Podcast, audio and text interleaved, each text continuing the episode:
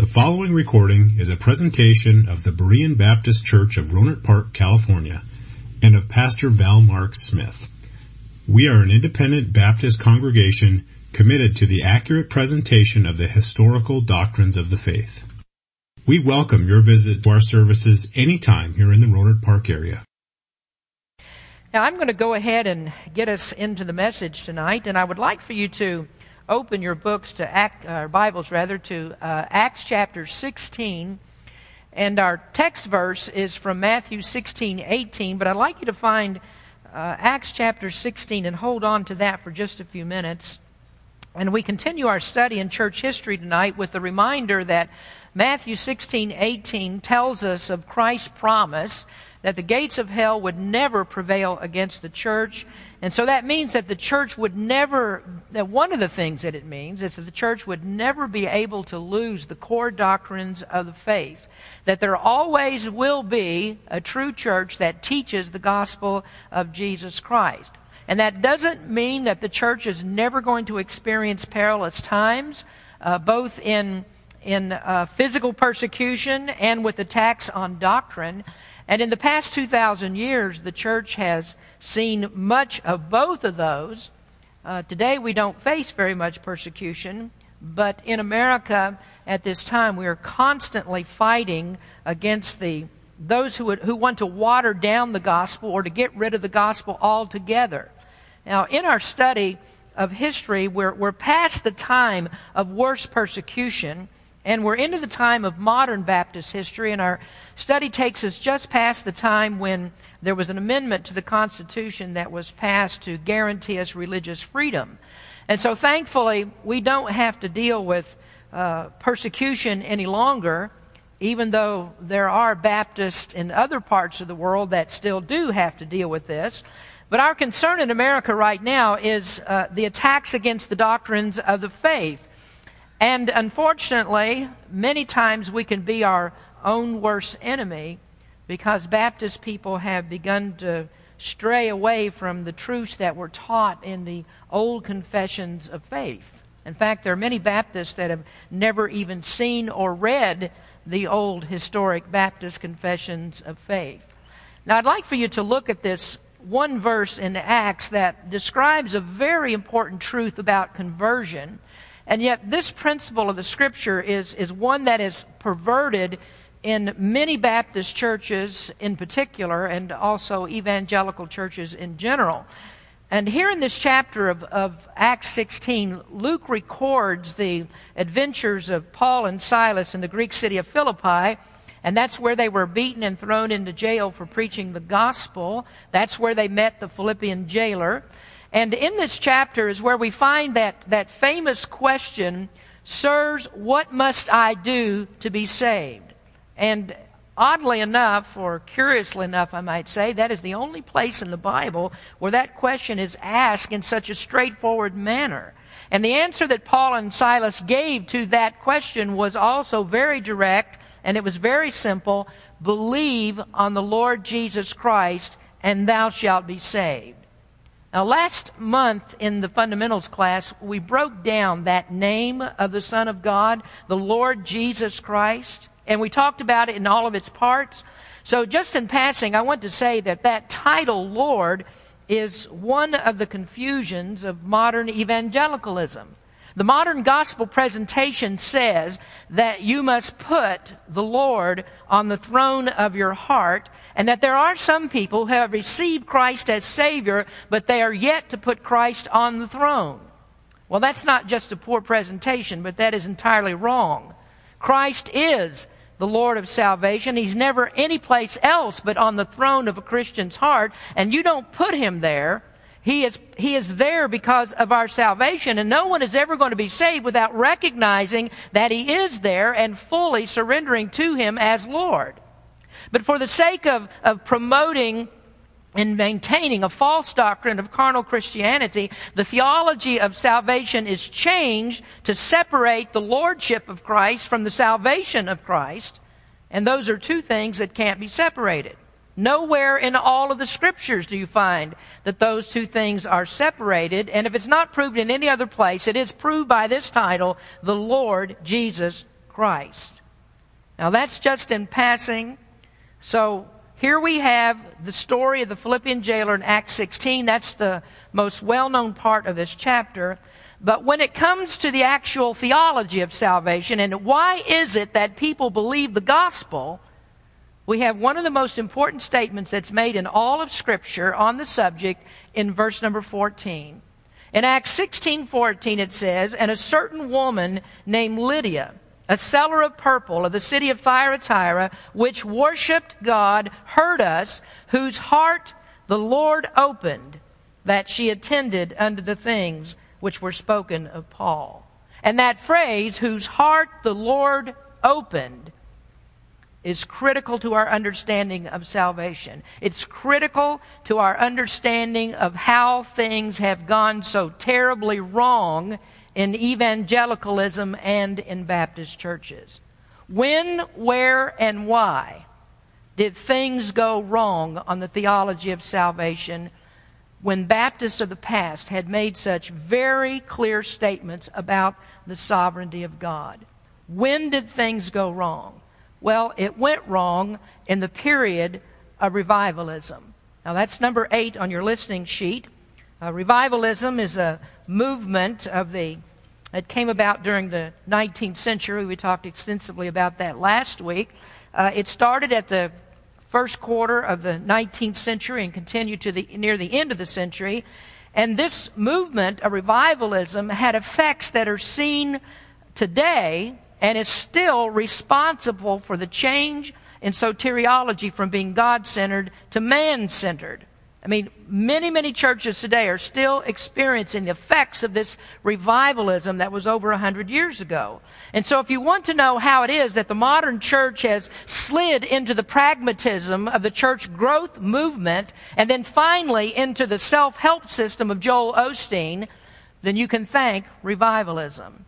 And you might not be able to recognize that at first, but the very first step on the slippery slope that ends in a self-help gospel that first step was taken 150 years ago. And that's when there was a shift of theology, of the theology of regeneration. Now, I want to begin a study of that tonight. Last week we talked about who it was that birthed revivalism, and that was Charles Finney. On your lesson sheet, it's Charles Finney, and we called him the torch of revivalism. And we talked about his view of salvation, and we learned that Finney was basically a heretic. He wasn't a Baptist. He, uh, but unfortunately, many of the fundamental Baptists look to him today as a hero, and they say that he was a spirit-filled soul winner. And that is a direct quote that I that I read to you from last week from the from the Sword of the Lord website. And this is the claim and yet, the sermons that he preached and the books that he wrote and the, and the legacy that he left tells a very much different story. Because here is a man who did not believe in the substitutionary atonement of Jesus Christ. He did not believe in the imputation of Christ's righteousness for the justification of sinners. He did not believe that the human heart is totally depraved, and nor did he believe in the doctrine of original sin. And he did not believe that it's God who has to change a sinner's heart, but rather that a sinner has to change his own heart in order to believe. In other words, he did not believe Acts 16 14. And yet, this man who is not a Baptist has had more influence on the theology of salvation among Baptists than any person in the last 150 years. And what he does is he influences the methodology of soul winning, he and others like him influence the style of preaching. He influences the understanding of this great doctrine of regeneration. And this man commands the respect of Baptists, even though he was, in a, no uncertain terms, a, a, Pelagian heretic.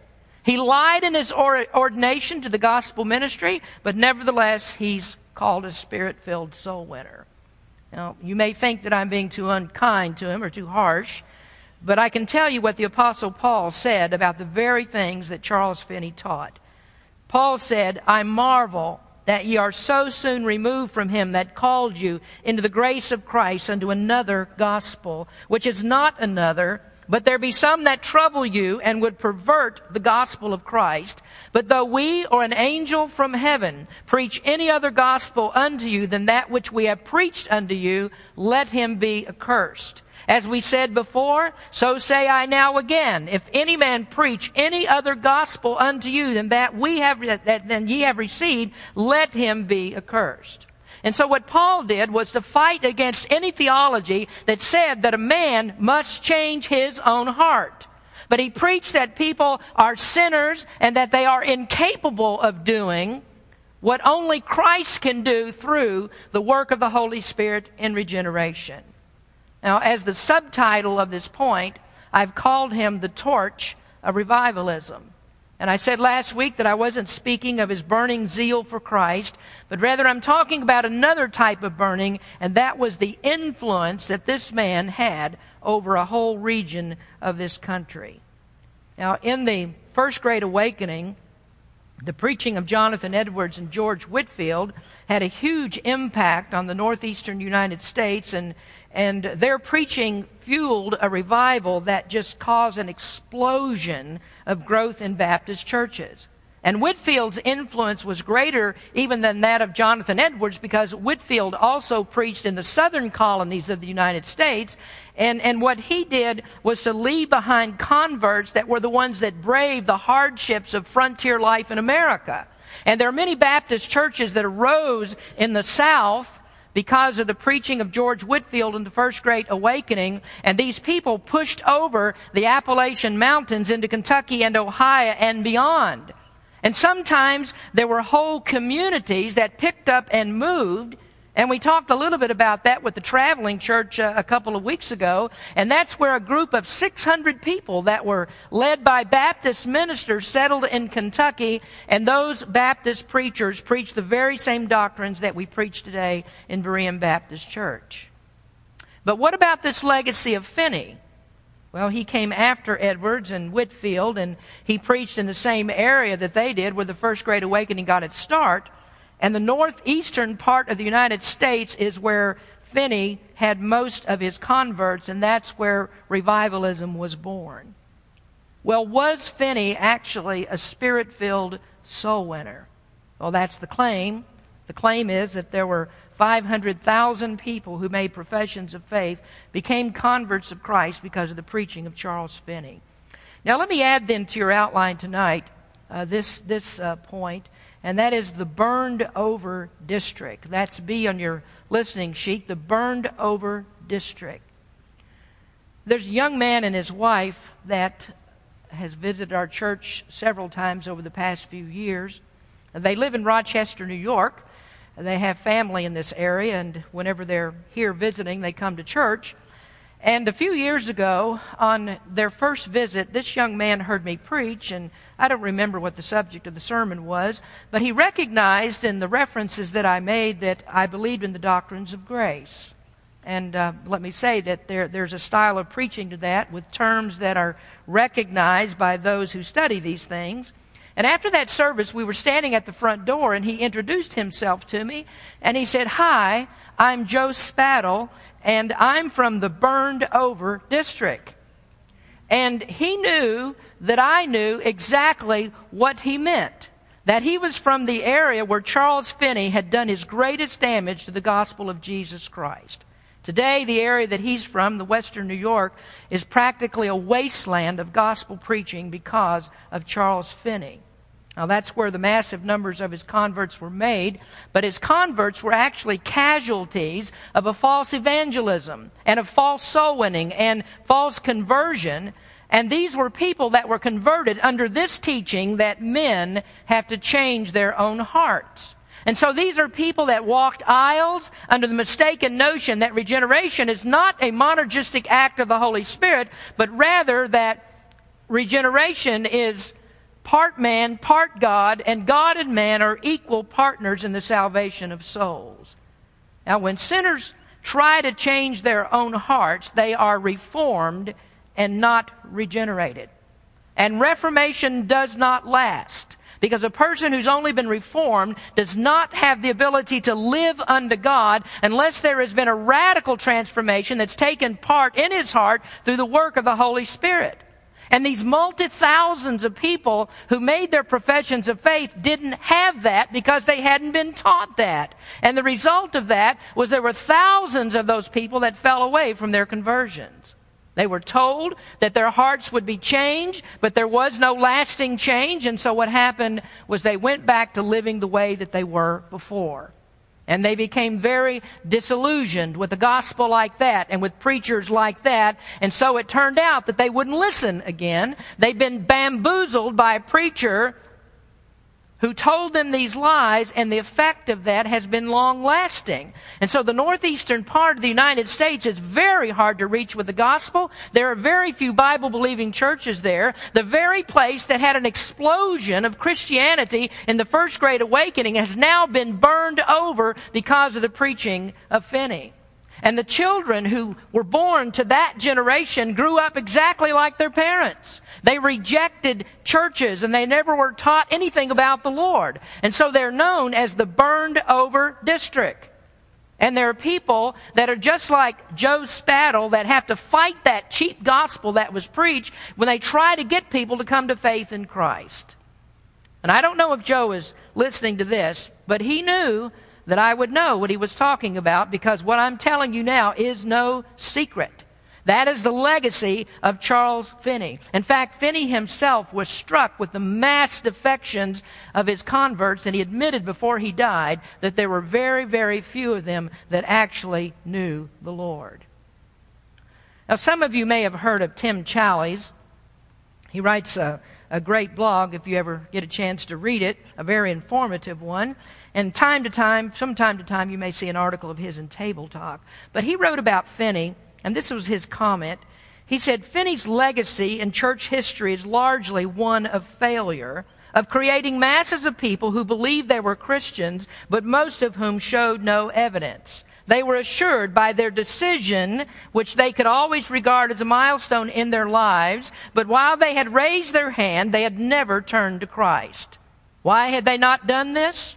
because the Spirit had not done any work in them and they were unregenerate. They had attempted to make themselves believers, a task which can only be done by God.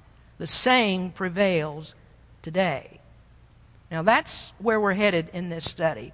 What went wrong? Acts 16:14 went wrong. Because instead of the Lord opening hearts, it became the job of the evangelist to open hearts. And it became the job of the pastor to open hearts. Salvation has always been of the Lord. And when that changed, that's when Baptist theology changed. And so instead of Holy Spirit regeneration, regeneration is by the decision of the believer. God's sovereignty goes out and it's replaced by tactics of manipulation. You see, if regeneration is your decision and not God's, then what I have to do as a preacher is I have to throw everything, including the kitchen sink, at you to get you to make a decision for Christ. To convince you that you're going in the wrong direction, that you should decide for Christ instead of against Him. Now, you might be wondering, why is it necessary for us to go through all of this information about Finney? Well, we needed to do this so that you could understand who it is that authored this change in regeneration. I mean, Baptists today don't make the same errors as Finney did on denying original sin. Baptists do not make errors about justification by faith alone. And Baptists are not making errors about the substitutionary atonement of Jesus Christ. We know better than that. We understand those doctrines. We're not making those kind of mistakes that Finney made. But curiously, there is this twisted adoption of Finney's ideas about regeneration. And that misunderstanding affects methodology. Now, here is the truth that these tactics are not historical. They were never used before Finney. They're not biblical. And the history of that's undisputed. The change from the historical position and the biblical position is the modern position that is now the norm. And so here it is. This is the theology of regeneration today, and that is letter C, decisional regeneration. This is what's being taught in most churches today decisional regeneration. And that is against the Bible's teaching of monergistic regeneration that we find in Acts 16 14. Now, before we can talk about the change, everyone has to clearly understand what regeneration is. Now, I want you to take your Bibles and turn to John chapter 3. And in John chapter 3, this is the classic text and it's the discussion that Jesus had with Nicodemus. And John chapter 3, and, uh, and just hold on to this passage because we're going to be in and out of it a little bit as we go through. But John chapter 3 and verse number 3, Jesus and Nicodemus, Jesus answered and said unto him, Verily, verily, I say unto thee, except a man be born again, he cannot see the kingdom of God. Now, when you see that term born again. And this is where we find it in the scriptures born again. That is the same thing as regeneration. Now, in looking for an easy definition of regeneration, I came across this one, which I thought was a pretty good simplified form. That regeneration is the spiritual change wrought in the heart of man by the Holy Spirit, in which his inherently sinful nature is changed so that he can respond to God in faith and live according to his will. It is an inner recreating of the fallen human nature by gracious sovereign action of the Holy Spirit. It originates not with man, but with God. It extends to the whole nature of man, altering his governing disposition, illuminating his mind, freeing his will, and renewing his nature. Now, I know all of that's a whole lot more than a mouthful, but the gist of that statement is this that regeneration is the Holy Spirit's act in which He gives a person a new nature that frees his will so that now he has a disposition towards God. And it's out of this new disposition that's given by the Holy Spirit that he's able to express repentance and faith. Now, you can see by that definition that that's in conflict with what, what most Baptists teach because they believe that the will of man is already free, that man is able to dispose himself to God, and that's exactly what Finney taught. Now, lest you think that what I'm telling you is inconsistent with our historic confessions, let me read to you what our own confession of faith says, the New Hampshire Confession of 1833. And it's an interesting thing here that there are very many of the fundamental Baptist churches that also use the New Hampshire Confession. I mean, this is their confession of faith also, and yet they don't understand that it conflicts with their own view of regeneration. Now, this is what Article 7 of the Confession states Article 7 of Grace and Regeneration. We believe that in order to be saved, sinners must be regenerated or born again that regeneration consists in giving a holy disposition to the mind, that it is effected in a manner above our comprehension by the power of the Holy Spirit in connection with divine truth, so as to secure our voluntary obedience to the gospel, and that its proper evidence appears in the holy fruits of repentance and faith and newness of life. Now, in that statement, you can see very clearly that regeneration is the Holy Spirit changing the disposition of the mind. And that change is not a cooperative change, but it's a change that takes place above our comprehension so that the Holy Spirit secures our voluntary obedience to the gospel. So if you want to know the part about whether, well, do you make a decision? Absolutely yes. You make a decision when the Holy Spirit secures your voluntary obedience. And so the securing of that voluntary obedience is just another way of saying that God's grace is effectual. Or if you know the lingo, that would be the same as saying this is the doctrine of irresistible grace, that God's grace is always effectual when it comes to the salvation of sinners. Now, the article also states that repentance and faith are the fruits of regeneration, not the cause of it. And that part is reversed by most Baptists, and that affects their practices. Now, they place repentance and faith before regeneration and make it the cause, which moves us from monergism into synergism. Now, that's what our confession says. But our confession is not the Bible. It's based on the Bible, but now we need to know is the confession biblical? Is that what the Bible actually says about regeneration? So, what we're going to do now is we're going to break down that statement and see does the Bible actually say this? Well, the first part of it, the first statement is that in order to be saved, a sinner must be regenerated. Well, let's go back to John chapter 3. Again, this is the classic text, uh, although by no means the only one. John 3, verse number 3 again. Jesus answered and said unto him, Verily, verily, I say unto thee, except a man be born again, he cannot see the kingdom of God. And so we agree with Jesus on that. To see the kingdom of God, that is to be saved, and actually seeing the kingdom of God is the ability to have faith. In order to have the ability to have faith, you must be born again. That is, regenerated. Now you look down at verses 6 and 7, and we can see who does the work in regeneration. That which is born of the flesh is flesh, and that which is born of the Spirit is spirit. Marvel not that I said unto thee, Ye must be born again. So there we see that we are born of the Spirit. In other words, it is the Holy Spirit that does this. The Holy Spirit is the one who affects all of this. Now hold on to John 3 for just a moment and let's turn to Romans chapter 8. And we need to ask the question is there anything that a person can do without the Spirit of God? Is it possible for a person to turn to Christ without a first working of the Holy Spirit, which is exactly what Charles Finney said?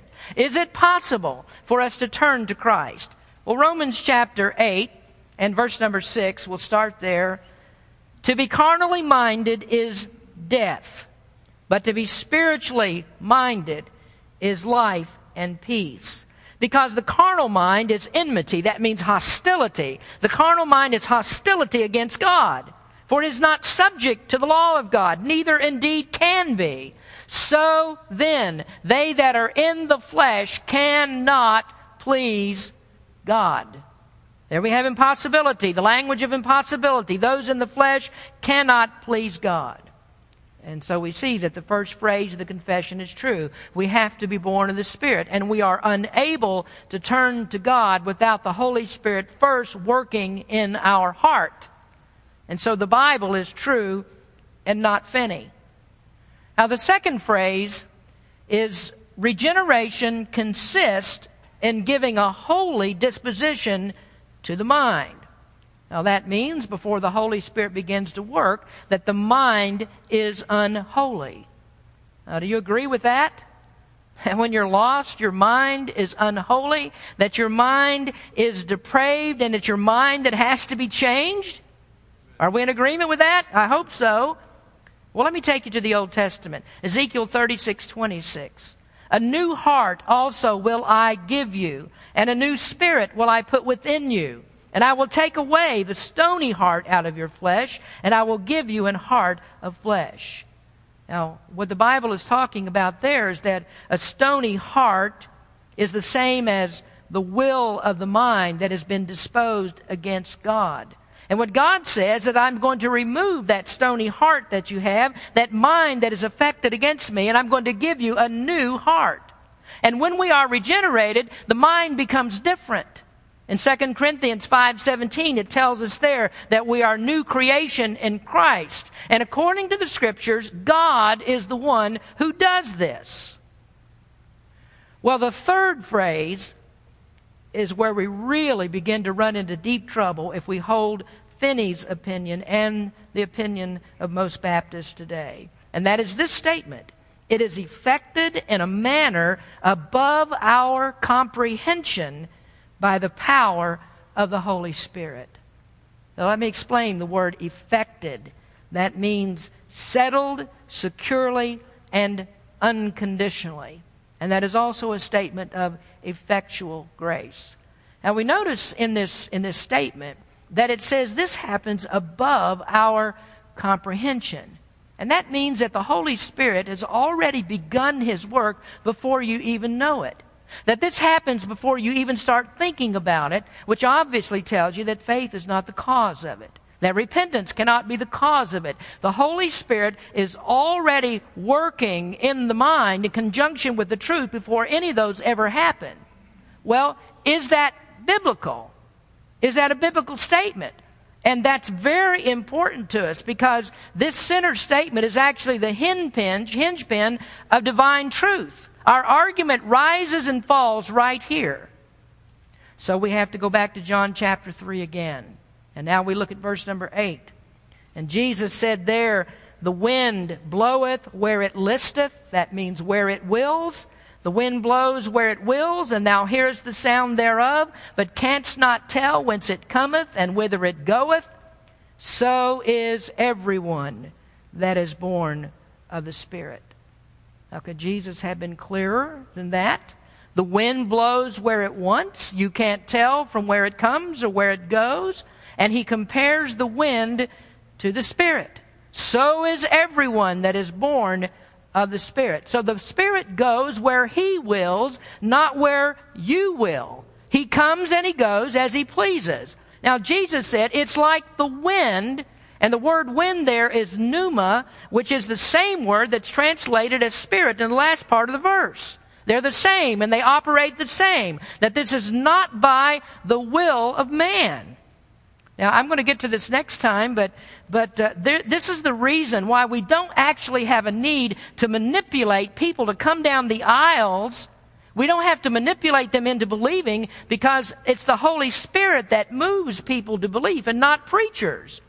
So regeneration happens above the area of man's perception. It's above our comprehension. Now, that doesn't mean that we don't understand what Jesus is explaining here. It means that this takes place without us thinking about it, without us knowing about it, without us deciding it. Like the Spirit, the wind moves. And how do you know that the wind is present? Well, nobody can ever see the wind. What you see is the effect of the wind. And the effect of the wind is the rustling of the leaves on the tree. You don't see the wind, but you see the effect of the wind. And the very same thing is true of the Spirit. You see His effect. When the Spirit moves in a person's heart, you see the effect. And the effect is repentance and faith. And that's exactly what the confession means when it calls repentance and faith the fruits of regeneration. Now, I like the way that James put this in James chapter 1, verses 16 through 18. He said, Do not err, my beloved brethren. Every good gift and every perfect gift is from above and cometh down from the Father of lights, with whom is no variableness, neither shadow of turning. Of his own will begat he us with the word of truth, that we should be a kind of firstfruits of his creatures.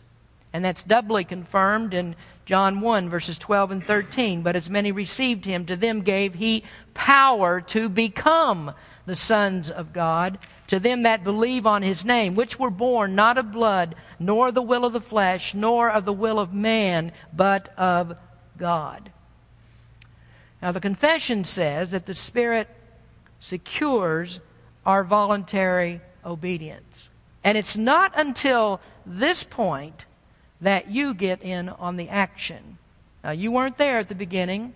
The decision to regenerate is God's, not yours. The Spirit moved in your heart, and you didn't prepare your own heart for that, and neither can I prepare your heart for it by giving you an invitation or anything else. I cannot prepare your heart. The Holy Spirit does that. But then after the Holy Spirit moves on your heart, then what happens? Well, that's where you fit in. After regeneration, the Holy Spirit secures your obedience to the gospel. And it's not as if we're talking about a long, long, drawn out process as, as this takes place. This is an instantaneous thing. As soon as the Spirit does His work, the immediate response of the Spirit's work is repentance and faith. Your disposition towards God is changed by regeneration, so the hostility that you have against God is taken away. And so you're no longer hostile to Him. And what do you do because you're not hostile any longer? You come to Him voluntarily. You don't come to Him kicking and screaming. Did any of you ever have the sense that, that when God drew you to Himself, that it was a painful experience? That God just drugged you like wild horses that were dragging you behind a chariot? Did you ever feel like that? Were you holding on to the back of the pew and digging in your fingernails so that when we got finished with you, we had to replace the fabric on the back of the chair? Well, no. Now, this is part of another point. But did you know that the person that the sword of the Lord termed Mr. Soul Winner said this very thing? Jack Hyles taught a tactic of preaching in which he said you must trick people to walk down the aisle before they dig in and refuse to come. Well, I don't see that as a part of what Jesus did with Nicodemus. The reason that you don't kick and scream when you come to Jesus is because the Holy Spirit has already changed your heart. You don't have to be tricked. You're willing to come. And that essentially is what effectual grace is all about. You won't come until your heart is changed. And when your heart is changed, you want to come. That's the voluntary obedience. And I might add this that the Holy Spirit works in your heart for that very purpose. This is the why. This is why that He takes the gospel and He starts to work with it in you because He intends to save you. He doesn't come for any other purpose. He saves people, He doesn't try to save people. And so we have to ask then does the Holy Spirit do the first part without accomplishing the second? Does he move on you without perception like the wind to leave you in a place where you could make a decision that he knows is going to go against him? Well, if you think that, then you've just missed the whole point. You're born again by the will of God, not by the will of man. So God overcomes the will of man and enables a person to believe. That's when you are regenerated. And that's the fruit that shows up. You repent and you trust Christ to save you. Now, folks, that is biblical regeneration. And that's contrary to what you hear in most Baptist churches. But this is the very crux of the matter. If you get regeneration wrong, the thing that leads to repentance and faith, if you get that wrong, then you get the theology of salvation wrong. And you change the theology of salvation. And this is why people deny the doctrines of grace. Because they've still got this thing in their mind that salvation is part them and part God. That's the legacy of Finney. And that legacy has affected generations of people. He burned over a whole area of the United States with that false, uh, false view of regeneration. And those who take up the very same mantle, mantle are, are due to repeat history. And I really think that this is what's led a lot of Baptists to turn to preaching rules and regulations. And the reason that they do it is because if hearts have not been changed, then what you continually have to do is to work on the outward stuff all the time to make people appear to be Christians. Now, I want to tell you something. As a Christian, it's a great thing. It's the best thing. It's the godly thing for you to live like Jesus Christ. You ought to clean up your life. You ought to dress like you ought to, uh, like you should dress. You ought to look like a Christian. You ought to smell like a Christian. You ought to go to places that Christian people go and stay away from the places where they don't go. You ought to do all of those things. But if you're trying to clean up the outside to help you on the inside, then you've just missed the whole point of biblical regeneration. This is something that takes place on the inside by the power of the Holy Spirit. And when you try to clean up the outside without having been regenerated in your heart, then you end up in the middle of Peter's analogy. And do you remember what Peter's analogy is? The sow returns to her wallowing in the mire. And this is exactly what happens to people who haven't been regenerated in the heart. The dog returns to his vomit, and the sow to her wallowing in the mire. Well, that begs a question. It begs a question. Are some people saved by tactical preaching? Are some people saved under the preaching of decisional regeneration? And it might surprise you, after all of this, to hear me say this, the obvious answer is yes. There are many people that are saved under decisional regeneration. And it wasn't until later that they realized this. Every one of you that say, or many of you that are saved in here tonight, you were saved under this type of preaching. You were saved under the preaching of decisional regeneration, and you didn't learn until later that it was the Holy Spirit that was doing the operation all of the time. That it wasn't you, that it was the Holy Spirit that led you to Jesus Christ and gave you the ability to trust Christ. Now, here's the thing about this. We praise God that many of the fundamentalists reject part of Finney's teaching. They're right about justification, and we praise God for that. Finney was wrong. But what you don't hear is a lot of preaching about justification. And uh, you don't hear a lot about justification being the imputation of Christ's righteousness. You don't hear that very much. I mean, there, there are some of you that never knew the, the, uh, had no idea that the meaning of justification is exactly this. That it's a forensic process in which Christ's righteousness is imputed to us and thereby we are declared not guilty. Now, usually what you've heard is this definition. It goes this way, and I'll guarantee if I ask you to raise your hand tonight, you're going to tell me that this is what you've heard in preaching. That justification means just as if I never sinned. How many have ever heard that? Justification is just as if I never sinned. That's not wrong. That's right. But that falls way short of hearing it preached like the Bible teaches that justification is the imputation of Christ's righteousness to the sinner. So we start to dumb down the gospel message. We dumb down the theology of salvation itself. That's why you don't hear it preached very much. Now, some of you never knew that the difference between, or never knew that there is a difference between regeneration and justification. I listened to a Baptist preacher not long ago that didn't know the difference between regeneration and reconciliation. He, he used those two terms interchangeably. But they do know this, and we praise God for this. They do know this, that salvation is only by the grace of God. And they know that salvation is not by works, and they're never going to preach that a person is saved by his works. They don't really understand that what they view, how they view regeneration actually makes faith a work, but nevertheless, they do not believe that faith is a work. They're never going to preach that. And so there are many people that are saved under that kind of preaching. And I've explained to you before that the natural position of the human heart is Arminianism. That you were told to make a decision, and so you did.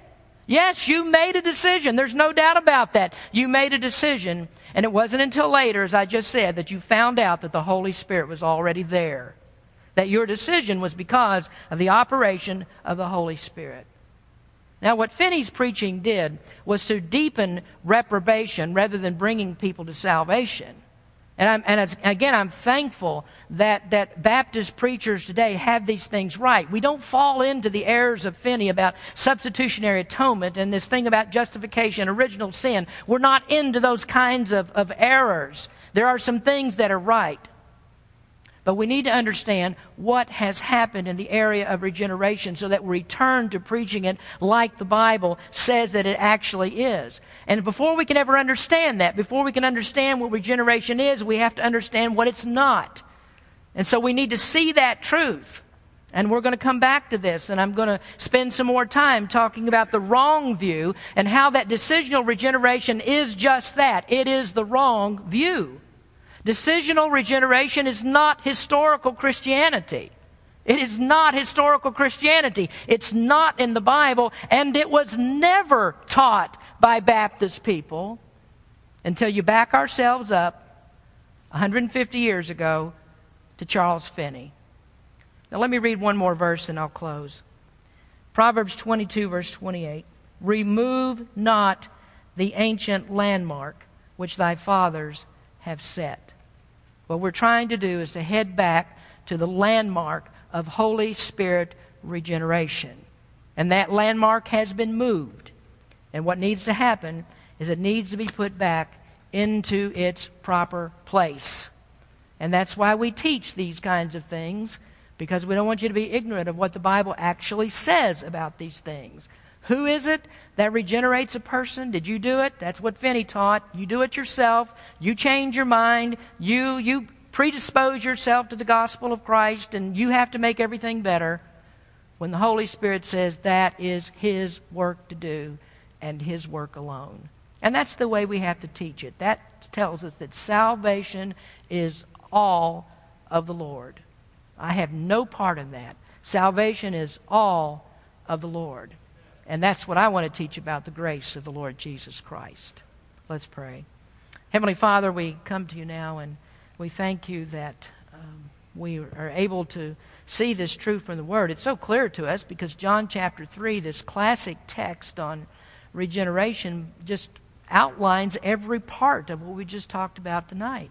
And there's no wonder that our Baptist forefathers drew out of that the confessions of faith that state these things so clearly.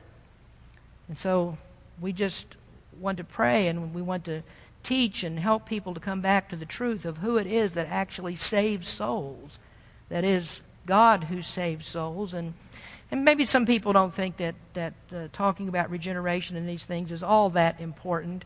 But if we lose the theology of this, then eventually nobody is really going to know what it takes to be saved. And we'll end up with people that are burned over just like they were in Charles Finney's time, not understanding the gospel of grace. We want to see that they do. Help us, Lord, as we preach the gospel. In Jesus' name we pray. Amen. Amen. Let me make just another comment before I, before I finish up tonight. You would think, I, I don't want anybody to be mistaken about what I've said, is that we're, we're not the, uh, the enemies of, of all fundamental Baptists. We're fundamental Baptists ourselves. We're not the enemies of fundamental Baptists. And I'm thankful for this, that, that many of the fundamental Baptists that we've associated with, that I've talked to them about this, this very issue, and they're in agreement with this. I mean, they're, they're, they're, they're standing behind very same things that I say. Now, they might not preach all the same doctrines in exactly the same way that we do, but they stand on this, that they don't, they don't believe in decisional regeneration. I mean, they know that it's the Holy Spirit who regenerates a heart. And there's no mistake about that. So I don't want you to be confused about things that I've said and, and say, well, we're pounding nails into the coffin of fundamental Baptists because I'm not doing that at all.